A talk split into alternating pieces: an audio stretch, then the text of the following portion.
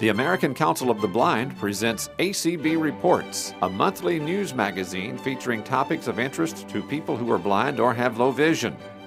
I'm Mike Duke. This month, the 21st Century Communications and Video Accessibility Act of 2010 is an important piece of accessibility legislation for people who are blind. Learn more about the implementation of this law on ACB Reports for October 2016.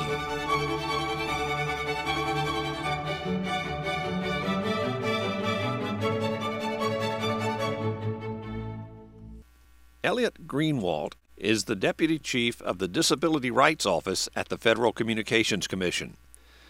During the annual conference and convention of the American Council of the Blind, Mr. Greenwald explained the various sections of the 21st Century Communications and Video Accessibility Act and their implementation. He was introduced by ACB Vice President Jeff Thom. Access to information is obviously as important as anything in our lives, and the Federal Communications Commission has an important part to play in so many areas of importance to us in all aspects of our daily lives, from television to telecommunications. Today we have with us Mr. Elliot Greenwald. Elliot is an attorney in the Consumer and Governmental Affairs Bureau of the Federal Communications Commission, where he is Deputy Chief of the Disability Rights Office and Special Assistant to the Bureau Chief on Telecommunications Relay Service. He began his career as an attorney in the late 1970s and early 1980s in the old Common Carrier Bureau of the FCC. After spending many years at several law firms, where he provided pro bono legal services for telecommunications to the deaf and hard of hearing, he then returned to the Commission in 2011 to work in the Disability Rights Office among other things, Mr. Greenwald has helped implement the 21st Century Communications and Video Accessibility Act of 2010. We are very pleased to hear today from Mr. Elliot Greenwald. Let's give him a hand.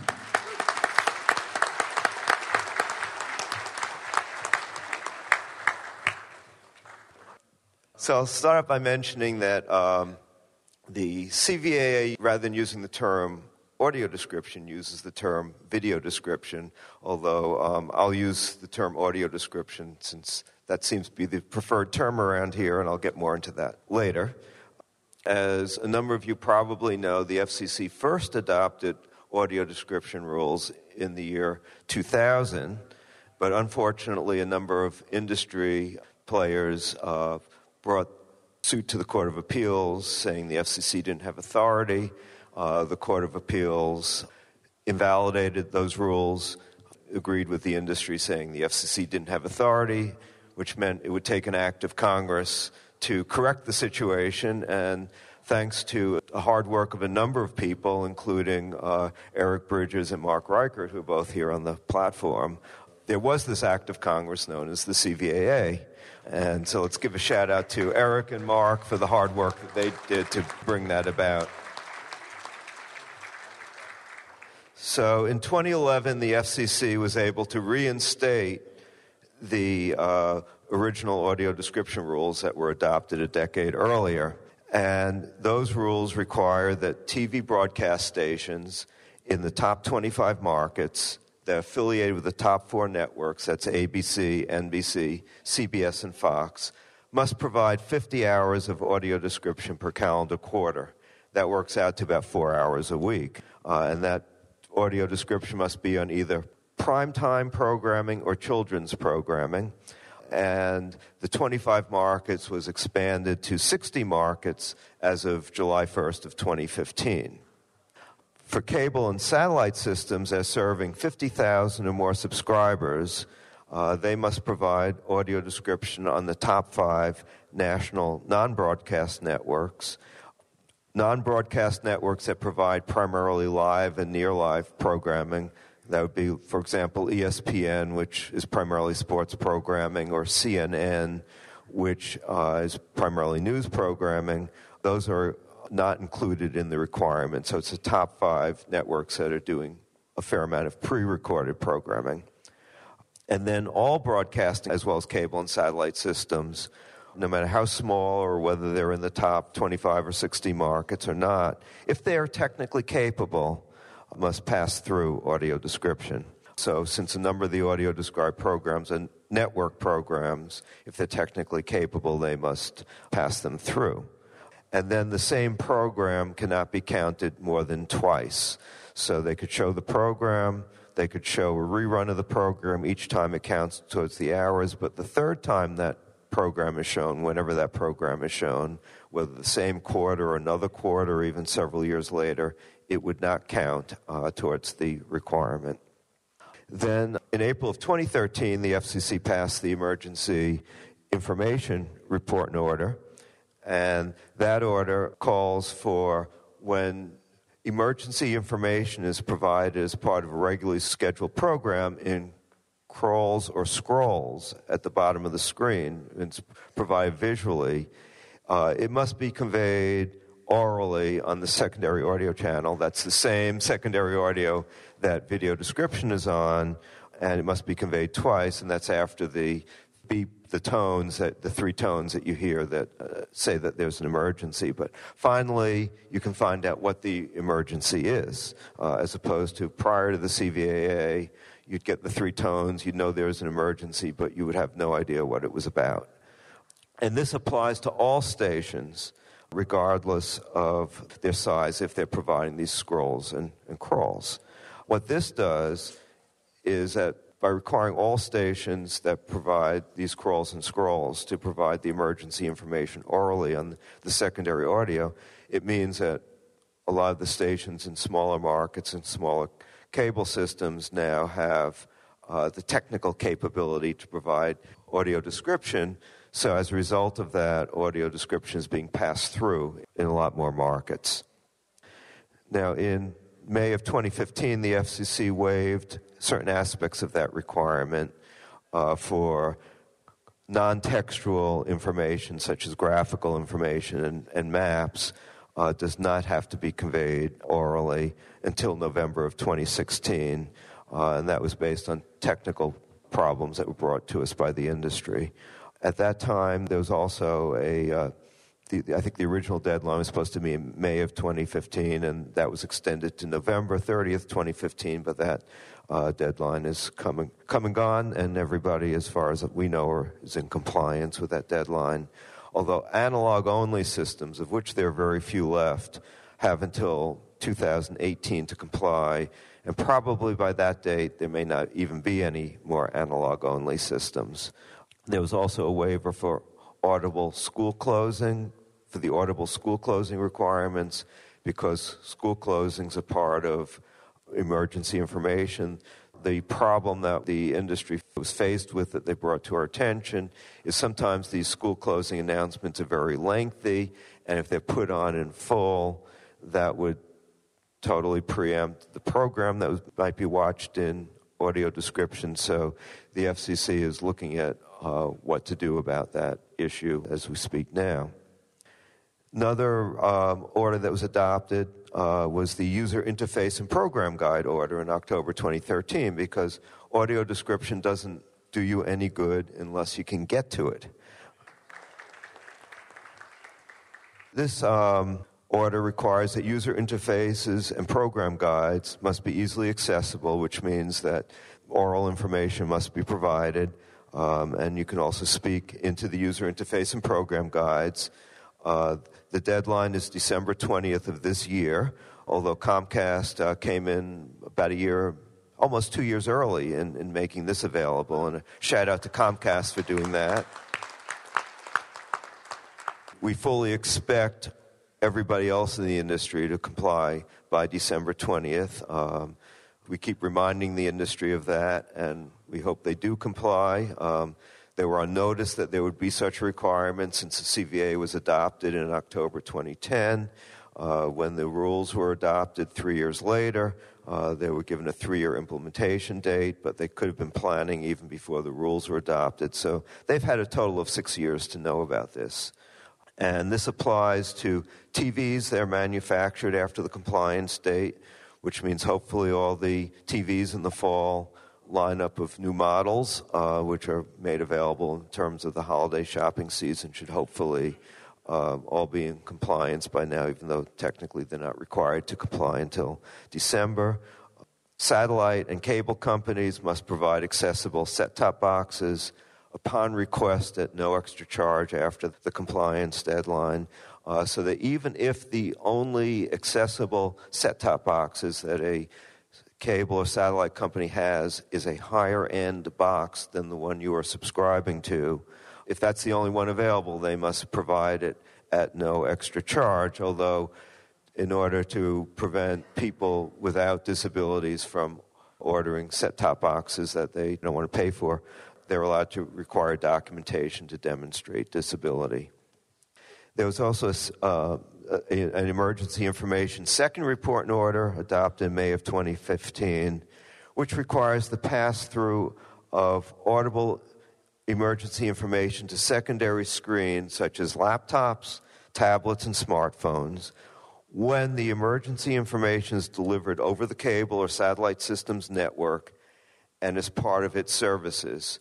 Um, and that deadline is July 10th, 2017. So we have another year before that deadline. Um, then there was a user interface second report and order adopted in November 2015. And that one requires that people with disabilities receive access to information and documentation on the functionalities of the devices that they are obtaining. And that could be included in user guides, bills, installation guides, and product support information through technical support. It requires equipment manufacturers to notify consumers about the availability of accessible devices on their websites.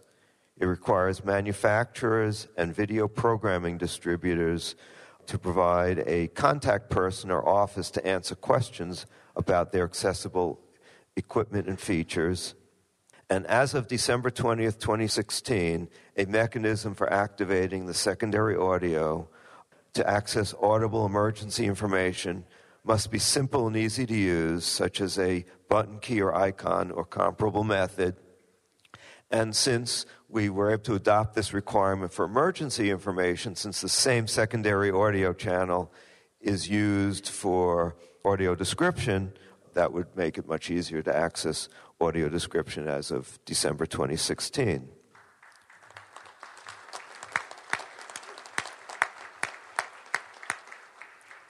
And the Commission also ruled on reconsideration that closed captioning and video description activation mechanism relying on a gesture control will be permissible if they are simple and easy to use. So that avoids the situation where people may have had to do various kinds of complicated gestures to get the change made.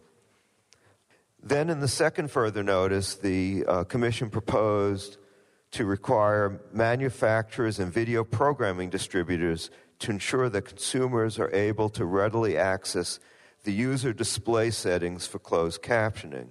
For those who are not familiar with that, um, as part of the digital TV transition, the FCC adopted requirements that they're also known as the 708 features to be able to make adjustments to various aspects of captioning, which helps people with low vision who rely on captioning, such as the type of font, the size of the font, the color of the uh, captioning, the color of the background captioning, uh, as well as contrast, all things like that, which people with low vision can take advantage of to improve the accessibility of the captioning. However, the problem is, is that many of the um, TVs as well as cable set top boxes required a degree in electrical engineering in order to be able to access and work those controls. So the proposal is to make those controls simple and easy to use. Uh, the FCC has accepted comment on that. Uh, the comment period is closed, and we're hoping to be able to come out with an order uh, before the end of the year. Uh, it's part of the chairman's priorities, so I think we, we, we, should be able to do that. And then for the probably what the big issue here is that the in April of 2016, the FCC released a notice of proposed rulemaking to expand the availability of audio description. and included a number of proposals in that.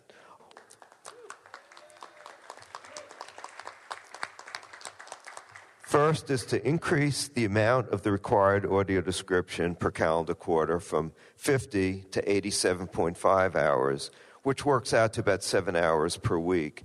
That would be the maximum that Congress will allow us to do under the CVAA. Uh, another would be to increase the number of broadcast networks from four to five. And the number five network is Univision, so if the FCC adopts that, it will allow the Spanish speaking community to obtain audio description. It would also increase the number of broadcast networks from five to 10. And a companion proposal is to adopt a no backsliding rule. So, under the current rules, if a non broadcast network drops out of the top five uh, down to number six, it's no longer required to offer audio description. But if there were no backsliding rule, uh, even if it dropped out of the top five or if adopted the top 10, it would still be required to provide audio description. Another rule is, is that right now the uh, audio description rules apply to the top five nationwide non broadcast networks, the non TV broadcast networks that you see on cable and satellite. Those are defined as they have to reach at least 50% of the households. But under this proposal, if there were a regional network that covers fewer than 50% of the TV households, that means it would pass by fewer than 50% of the TV households. Uh, but it was among the top 10 non broadcast networks. It could be included if these rules were to be adopted. It would also require dedicated customer service representatives who can answer questions about accessing audio description. Uh, so that way you don't have a uh, problem when you call in to a, a cable or satellite company and the person who answers the phone doesn't know what audio description is. They will be required to be trained to at least know what audio description is. If they're not the ones to answer your questions, they would be able to refer you to somebody who does, or they could have a dedicated phone line for audio description questions. There are different ways they can approach it, but the idea would be that that way the questions can get answered. It would require electronic filing of petitions for exemption, of which we've received none to date, which is very good, um, rather than paper filing, which would make them more accessible, uh, as well as responses could be done electronically. It seeks comment without a proposal on the availability of program guide information with respect to audio description, and you know, hopefully the comments and reply comments will provide us with additional information to perhaps conduct additional proceedings in that regard. Uh, and this is a shout out to Joel Snyder. One of his favorites is to change the name in the rules from video description to audio description. And comments were filed on June 27th. Reply comments are due on July 26th. And again, this, this proceeding is also one of the chairman's priorities, so we hope that the commission will be able to vote on an item no, no promises, just like the other one, but we're hoping there'll be able to be a commission vote before the end of the year. Also, on a couple of other topics, um, in October of 2015, uh, the FCC's Disability Advisory Committee um, hosted a summit on the communications needs of people with cognitive and intellectual disabilities. And panels of experts in that uh, summit included communications technologies for independent living, emergency preparedness uh, and living in the community. And the third one was ensuring and funding access to equipment, training, and broadband for people with cognitive disabilities. And there was um, an exhibition of assistive technology during that summit. And then one other um, aspect of the CVA that I'd like to talk about today is advanced communication services. Um, advanced communication services there are four categories of such services um, interconnected voice over the internet, non interconnected voice over the internet, electronic messaging, which would be things like texting, email, text chatting, and other such services, and interoperable video conferencing services. And basically, what the CVA requires and what the FCC rules require that were adopted in October 2011 and became effective in October 2013 is Advanced Communication Services, also known as ACS, must be accessible unless not achievable. achievable under the both Congress's and the FCC's definition means can be accomplished without unreasonable difficulty or expense. Uh, now, not all products must be achievable so long as there are a variety of products and services over a range of prices that are accessible. And one issue that has been before the Commission, which the uh, Commission addressed again in February 2016, are e readers. Let me give you a little bit of background on, on e readers. Congress directed the FCC to waive the ACS requirements when a product is primarily for a non ACS purpose, uh, but may include some ACS functions in that. So, a lot of the products that used to working with tablets, laptops, smartphones are multi purpose devices, of which they have multiple primary purposes, including the ACS purposes like texting and email uh, and, and, other things. So, those types of products are, are always covered. Uh, but a number of years ago, the e reader coalition asked us to say that basic e readers, and there, there are really two types of e readers you have your basic e readers, and then you have your more advanced e readers, which are really tablets. So they were asking for this exemption just for the basic e readers, where they're primarily used just for reading, um, and that they asked for an exemption for that. And unfortunately, the way the statute is written, uh, we had to give them an exemption because we must follow the statute. But we did define what a basic e reader that would be exempt would be. There'd be no LCD screen that is optimized for reading, rather, it would be more typically what you, would see on a tablet. A device would have no camera, and the device would not be offered or shipped to consumers with a built in ACS client and the device manufacturers does not develop ACS applications for the device. It has to be marketed to consumers as a reading device, and promotional materials can't talk about ACS. Um, so some of these devices had browsers that were really used to help download and access the reading functions. And in February of this year, we granted a ongoing waiver, but we've asked for them to report to us in February of 2019 with a study of the technological developments and marketing of these devices, um, after which the FCC may consider whether to make any adjustments to the waiver or whether to terminate it if the FCC determines that the ACS has become a co primary purpose of these devices.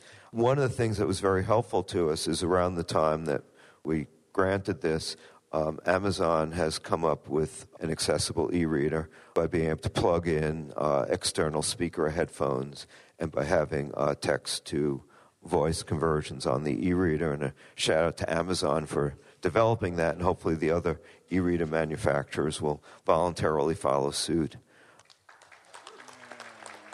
That was Elliot Greenwald, the Deputy Chief of the Disability Rights Office at the Federal Communications Commission. Mr. Greenwald addressed the conference and convention of the American Council of the Blind on July 4th of this year in Minneapolis, Minnesota. You can listen to ACB reports, the ACB Braille Forum, and the e Forum by phone. Just dial 605 475 8154. That's 605 475 8154. Want to enjoy ACB radio but have no computer? It's all there for you by phone. Call 605 475 8130. That's 605 475 8130. The long distance charges and minute usage of your calling plan will apply.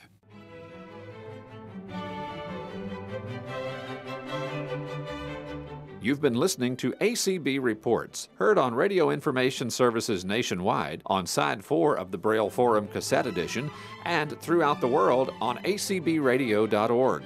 ACB Reports is produced at Radio Reading Service of Mississippi, a service of Mississippi Public Broadcasting. Send suggestions and comments about this program to reports at acbradio.org. Contact the American Council of the Blind online at acb.org or phone 800 424 8666. Thanks for listening, and please join us again next month for another ACB Reports.